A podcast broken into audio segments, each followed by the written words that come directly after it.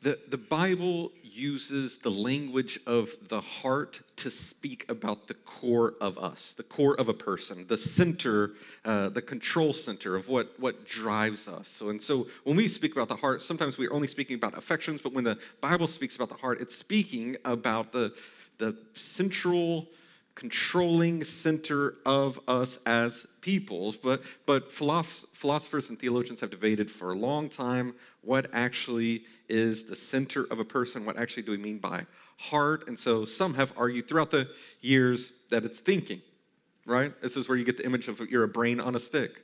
This is all about just thinking. That's, that's what the heart is. It's about thinking. So then, if that's true, then the deepest problems of people is that their thinking has gone wrong. They believe lies and need to come to a proper understanding. So then this would set the agenda for discipleship to, to help that person would mean to help them to disbelieve lies and to believe the truth. That discipleship would be focused on training in truth. So we might call this the cognitive emphasis about our thinking. Or is the center of a person his will, his capacity to choose? If so, the deepest problems people will have is that they make rebellious choices, right? They make wrong decisions. So the agenda for discipleship will center on bringing people around to right choices that please God. We might call this the volitional emphasis, the, the will. Or the center of the person is his or her affections, desires, longings, emotions. If so, then the deepest problems people have come to they love the wrong things. They're loving the wrong things and they have disordered loves and they're loving things that they shouldn't love too much. They're loving them too much. And so they need to love the right things. They need to love what God loves and hate what God hates. And so in this case, the agenda for discipleship would be to promote renewed love, new desires, new longings. We might call this the affective emphasis. But the truth is, we must keep all three of these together. Not reduce the heart to only cognitive, not reduce the heart to only volitional, not reduce the heart to only affective, but hold them all together because really at the end of the day, there are three perspectives on the heart. Your heart, the control center of a person, includes your thinking, your loving, and your action, your choices, your will. It's the irreducible complexity volition, cognitive, and affective. Now, at our church, if, if you are new, we talk a lot about what we love and why we love it. We really want renewed love, renewed desires for you. We also talk a lot about what you think, what you believe, your doctrine, uh, what, what are you standing on? How do you see the world? How do you make sense of this world? How do you interpret the things around you? We talk a lot about that. And, and this morning, James is going to push us to also consider the volitional emphasis what we do, how we act, what we choose. We've got to consider it. And I think that's why just James in general has been good for our church up to this point, is because he's going to push us maybe in places that we're uncomfortable or we're not used to pressing into. And so, James 1, talking about volitional emphasis of your heart. James 1, verse 26. Look at it with me. James 1 26. If anyone thinks he is religious without controlling his tongue, his religion is useless and he deceives himself. All right, welcome. James is a bit confrontational, right? He's that guy that just cuts straight to it. Like, hey man, good to see you. How you been? Good week? Yeah, good morning. Your religion is useless. Okay, thanks, man. All right. I feel real pep in my step. I'm gonna walk out here. Wonderful. Now, we must start with this word religion because we often use it in a derogatory way, right? When you, when you, when even you, if you're a Christian, you say, uh, man, that person's real religious, you might be meaning, uh, I really don't prefer that person. I don't want to be their friend. Because we use it in a derogatory way, right? Religion is often uh, what we mean by mechanical and fake and rote, external. I mean, even in our membership class, we use Tim Keller's juxtaposition between the gospel and what we use by the word religions to, to, to make a point. To, to clarify, this is not what we're talking about, this is what we are talking about. You, you may have imported your uh, uh, definition of religion or spirituality or Christianity into this conversation, uh, but we want to clarify, and so we'll, we'll say things. We'll, we'll quote Tim Keller, who says, Religion says that if we obey God, he will love us. The gospel says that God has loved us through Jesus, so we want and can obey. Now that's beautiful, right? That's good. But it definitely does hone in religion in a derogatory way. The goal of religion is to get from God such things as health, wealth, insight, power, and control. The goal of the gospel is not the gifts God gives, but rather God as the gift given to us by grace. Mm, that's good. Like, if that's truly religion versus the gospel, I don't want to settle for religion. I want the gospel. I want you to want the gospel. One more. Religion leads to an uncertainty about my standing for God because I never know if I've done enough to please God. The gospel leads to a certainty about my standing for God because of the work of Jesus on the cross. Now, that's helpful to clarify since we can easily get the Christian life twisted. But it does put a negative connotation on the word religion. For James, for this context, the word religion is not negative for him. It's not put in this way religion can be pure and undefiled, and religion can be tainted and useless. What he's meaning by religion is that he's really accentuating your beliefs in action. Your beliefs in action. J.A. Motyer defines this, this word religion for us so we're understanding where James is coming from. He says, Religion is a comprehensive word for the specific ways in which a heart relationship to God is expressed in our lives. This is what he's talking about. How's it expressed in your life? It's, it's faith working through love towards people and situations. That's what I'm talking about with religion faith working through love towards people and situations. How is your relationship with God actually expressed in your actions, in your love, in your care, uh, uh, in your communication with others, and how you respond to specific situations? Why? Because religious talk is cheap. Genuine religion is seen in real action. I mean, you can make a lot of claims and intellectually assent to a lot of sound doctrine, but genuine faith produces love in action. And that's what he's saying. Genuine religion, genuine faith in Christ produces love in action. Or to quote Martin Luther, he said, A religion that gives nothing, costs nothing, and suffers nothing is worth nothing.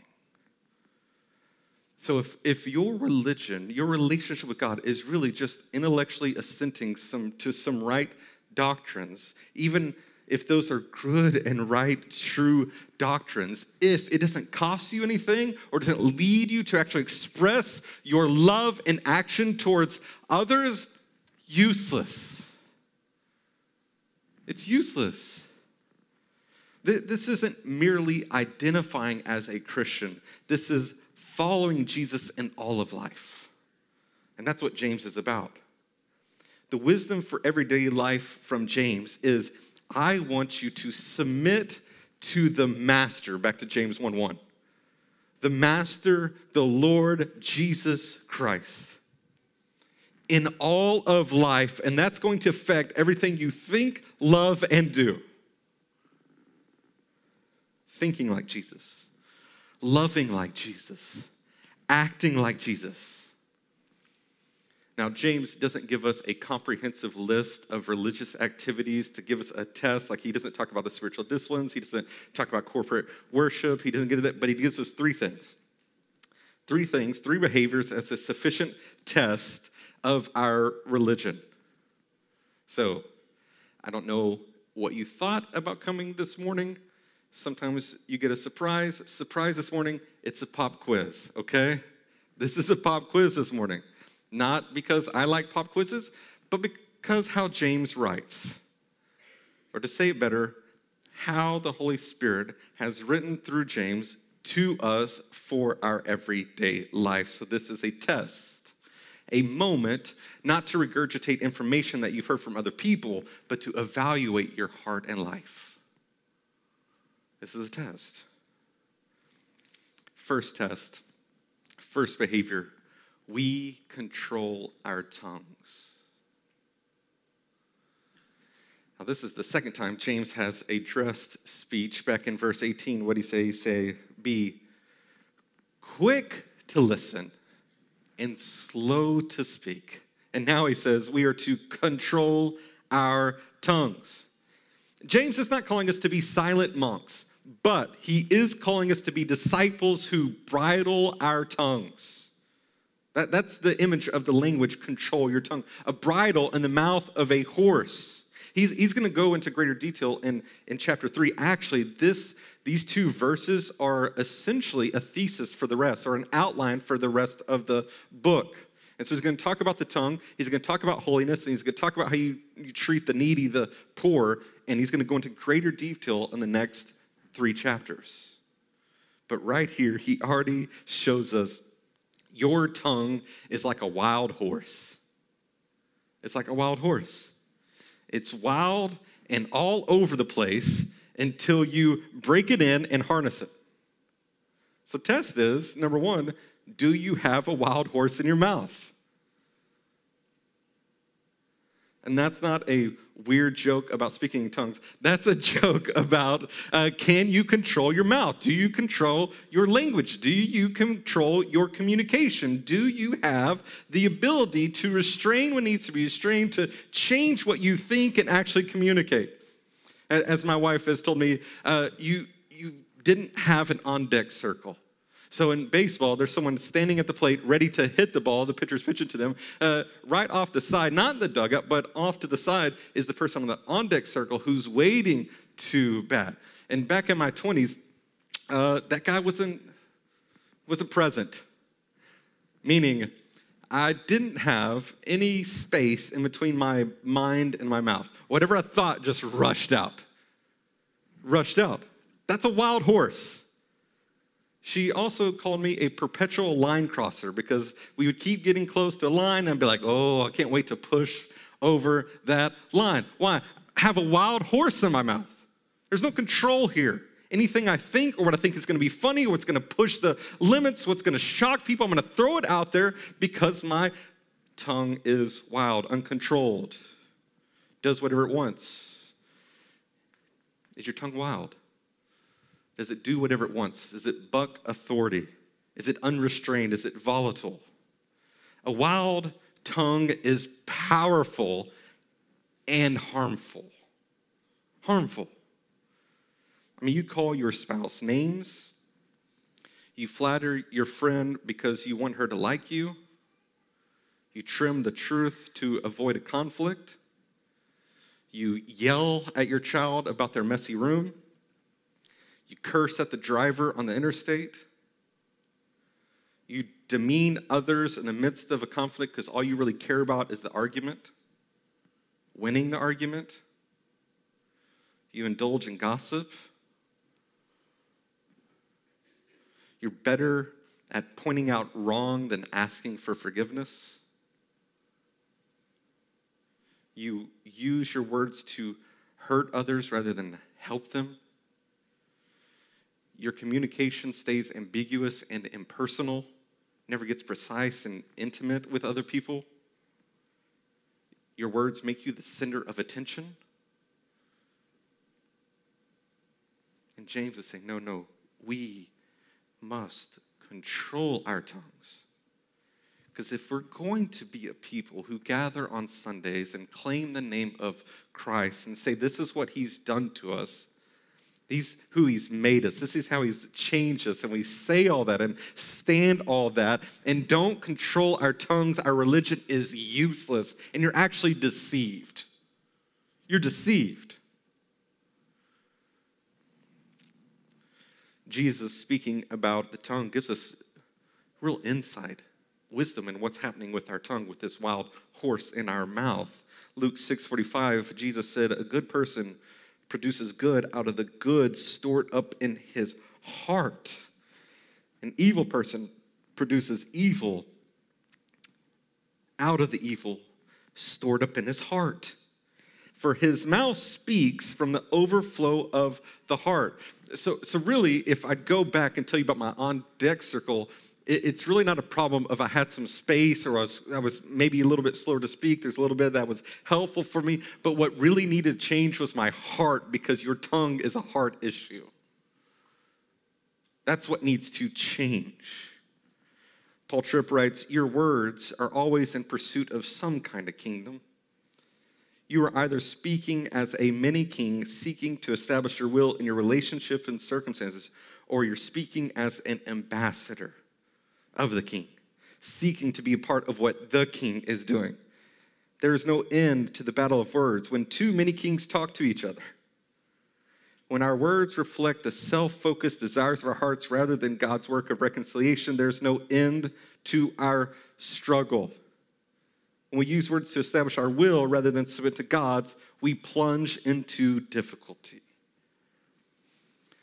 James' point religion that doesn't change how you speak is pointless. Faith in Christ without controlling your tongue is useless. And this is a big deal. Why does James introduce this and come back to this in James 3 and spend so much time on your tongue? Is because your words have power. And I know you're like, oh, is he going to get into some like word of faith stuff that's saying he's going to speak stuff into. No. You don't have to believe that to also believe that your words have power because your words do have power. They have power. Eugene Peterson translates Proverbs 18:21 this way: Words kill, words give life. They're either poison or fruit, you choose if you honestly evaluate your relationships, your parenting, your uh, coworkers, and your relationship with them, your words can build someone up where they get excited and want to keep going, and you can also demean and crush their spirit. Your words have power. They can be powerfully constructive and powerfully destructive. Your words are either going towards life, Proverbs says, or death. Words kill, that's towards death. And words kill summarizes all the angry, hurtful, slanderous, selfish, bitter, divisive, and demeaning forms of talk. Powerfully destructive. Words give life summarizes all the encouraging, comforting, peaceful, unifying, upbuilding, grateful, and loving forms of communication. So, so much in the book of Proverbs, so much about wisdom is on your Tuesday, you have a fork in the road. On your Thursday evening, you have a fork in the road. You can go this way where words kill and demean and uh, punish and destroy the person in your life, or you can give life, build up, encourage. This is the choice so often with wisdom. You don't have 70,000 options, you have two. May they look a little bit different than the person next to you, yes, but you have two options words give life or words kill. Again, Paul Tripp because our words have power and direction, they always produce some kind of harvest. It will be life, harvest of comfort, encouragement, hope, insight, unity, and joy, or a death harvest of fear, discouragement, falsehood, division, and sadness. Words can open up the mysteries of the universe for someone. Words can crush a person's spirit, excite anger, or stimulate love. Words have power. So, the wisdom for our everyday life is this bridle your tongue. Bridle your tongue. Control it, restrain it, break it in, and harness it. Don't let it be a wild horse in your mouth doing whatever it wants. Address the stuff in your heart because that's where you speak from. Like we shouldn't I don't I don't know if we should ever say I'm sorry like this. I'm sorry I didn't mean to see that say that. We should say I'm sorry I said what I meant. Because everything you say flows from your heart. I'm sorry I said what I meant. Because I did. It was there. It's back to that cup analogy I gave you a few weeks ago of like, why is there water on the floor? Because water was in the cup.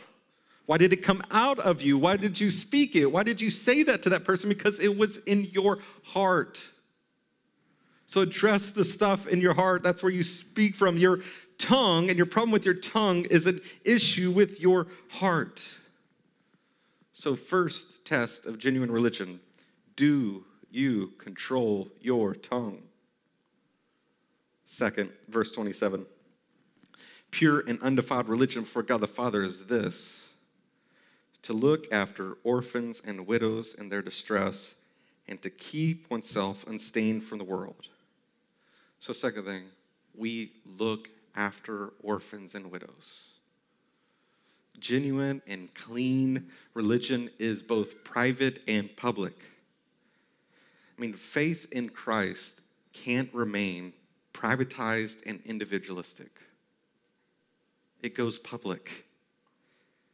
Faith in Christ encompasses what you love, believe, and do. So if you say, back to, back to James's kind of if, so if anyone thinks, or if anyone lacks wisdom, he's going to do that multiple times in this book.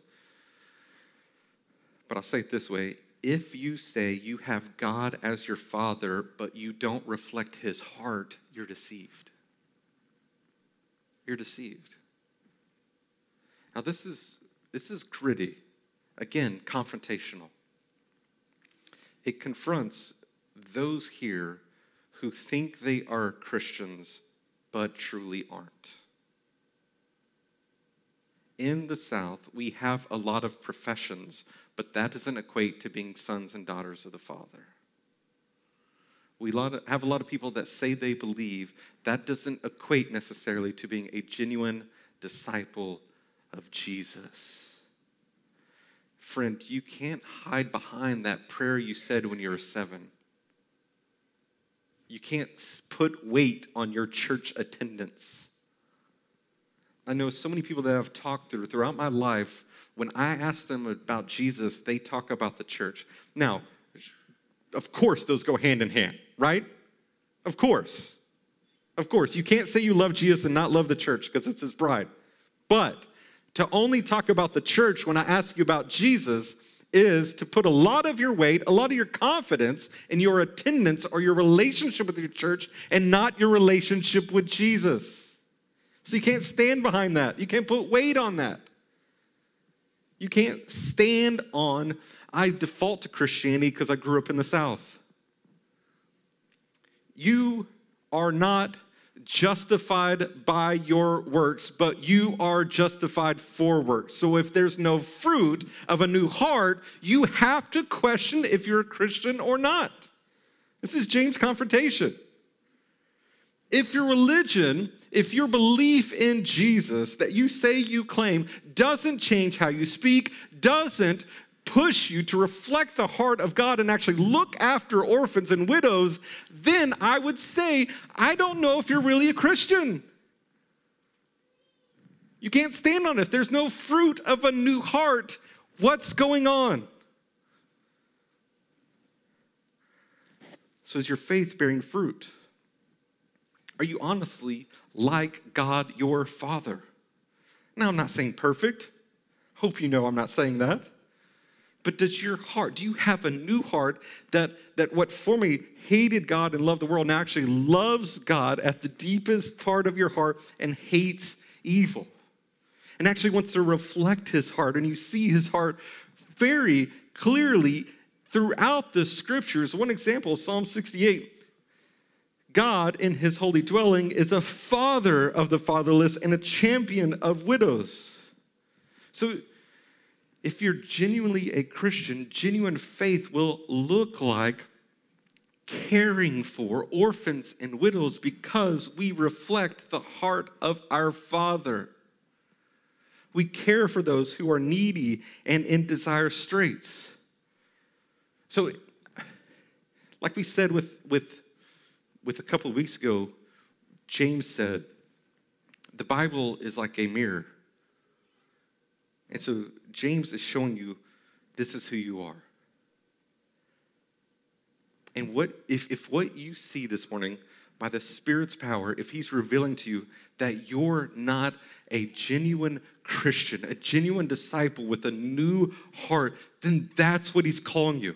He's not just exposing the mirror so that you feel condemned. He's exposing the mirror so that you would see the condition in you're so that you would throw your life on the, the work of Jesus in your place.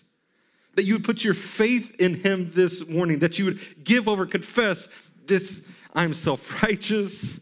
I, I put all my, my eggs in the basket of my works and my ability. I'm going to turn and confess you are the one alone who can save me. You lived the perfect life. You died for my sin in my place, though you were sinless. You rose from the grave to justify me. You reign right now at the right hand of the Father. I believe you. I submit to you. I'm going to follow you. That's the fork in the road this morning if you're not a Christian. And then for Christians, you have to see is this test still messing with me in sense of that I've put so much emphasis on something that I've minimized other things? I've put so much emphasis on the cognitive, my thinking, my belief, maybe my loves, to the chagrin of my choices, my actions. I justify my usage of pornography. I justify my usage of how I speak to my kids. I justify uh, the, the uh, demeaning gossip slander that I get into by, like, I'm a Christian, God will forgive me. It's okay. I'm going to keep going to that well. I'm going to keep operating in that. And James is saying, no, no, don't deceive yourself. If, if, if anyone thinks your religion is genuine, then it's going to lead to controlling your tongue and looking after orphans and widows. I mean, for this one, this is why we have prayed for and encouraged orphan care from the beginning of our church that we want to have this, this ethos this culture of foster care and orphan care in our church because this is what god has done to us so we're all called to orphan care now, would that look different? Of course. I'm not saying everyone here is called by God to enter into the foster system, but I am saying we're all called to this, to care for, to look after orphans and widows.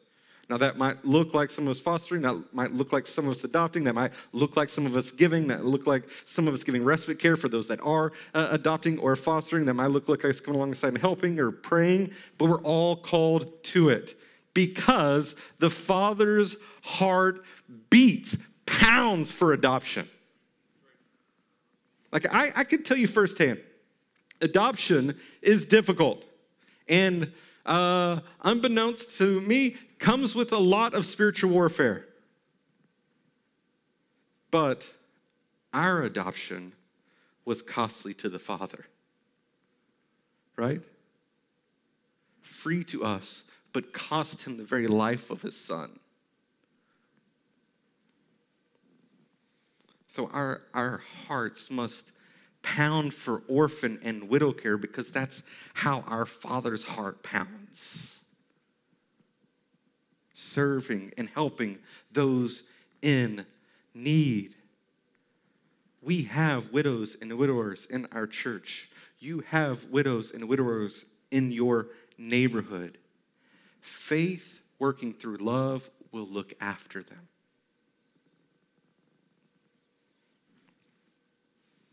So, being confrontational like James, what's your plan?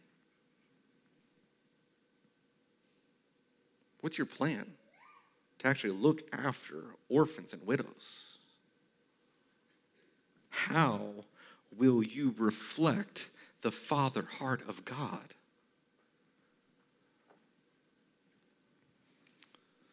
So we control our tongues.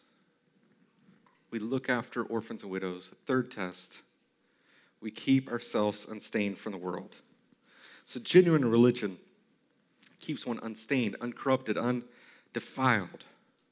What does that mean? Well, it's all encompassing. It's, it's what I was saying at the very beginning in the introduction.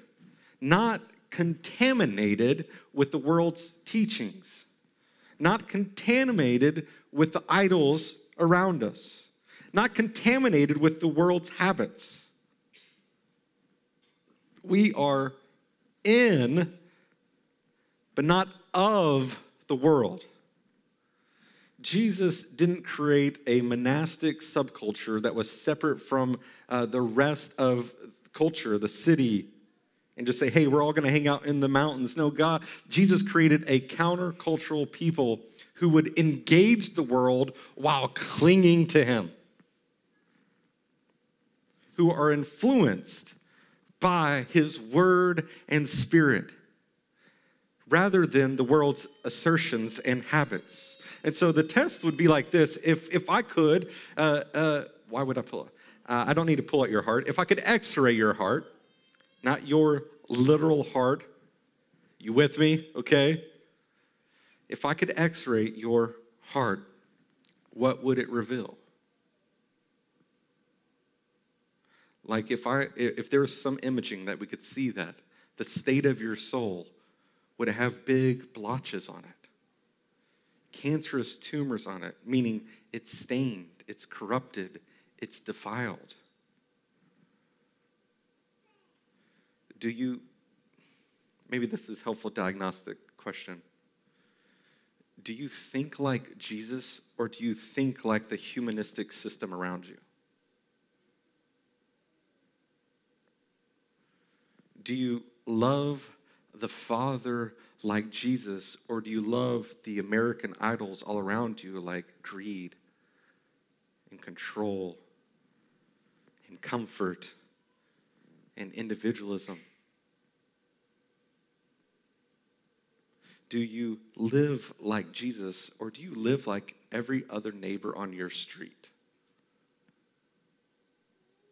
Where maybe you merely intellectually assent to some doctrines, but in your life we wouldn't be able to tell any difference between 1130 Spring Branch and 1132 Spring Branch and 1134 Spring Branch.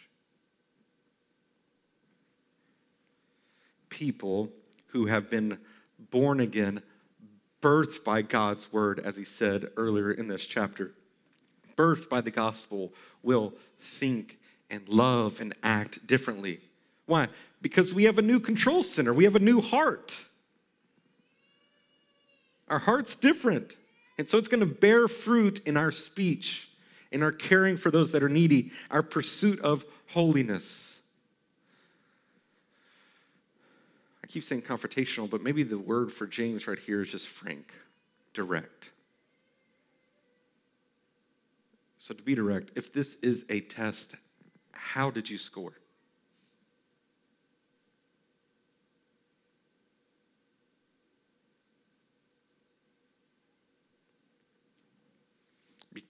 because James is not content with writing a letter to disciples of Jesus and it not changing anything. James is not content with the followers of Jesus 2,000 years later after writing this letter to not change anything. you can see it clearly expressed in the last pericope, the last paragraph. Don't be a hearer only.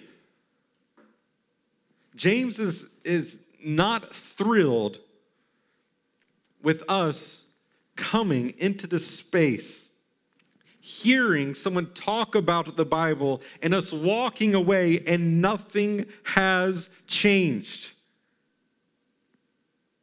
Not content. But press that a little bit deeper because I don't know if, what your opinions are about James.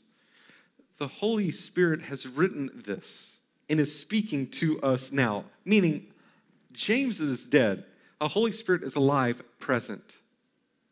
Not content. I would dare to say I could probably categorize it as a quenching of the spirit if you repeatedly come over and over again to corporate worship, listen to someone talk about the Bible, and don't do anything with it.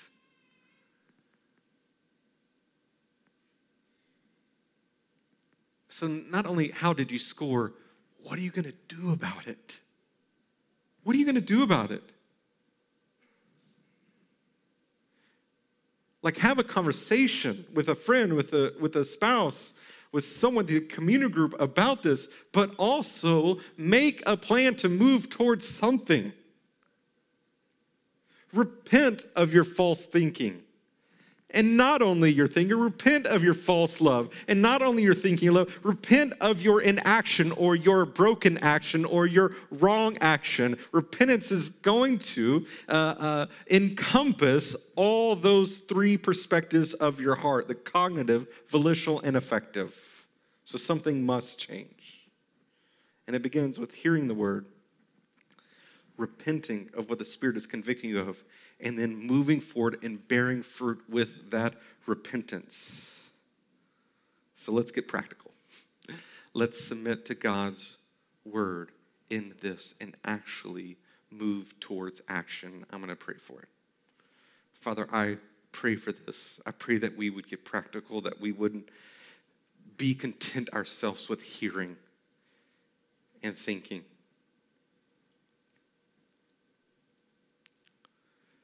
that, Lord, you would move us as a people to act on your word.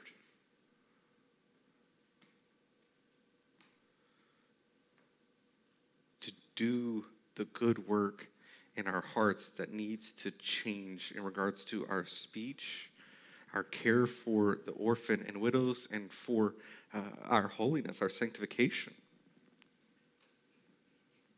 I pray you would work in us, you would change us by your word and spirit this morning.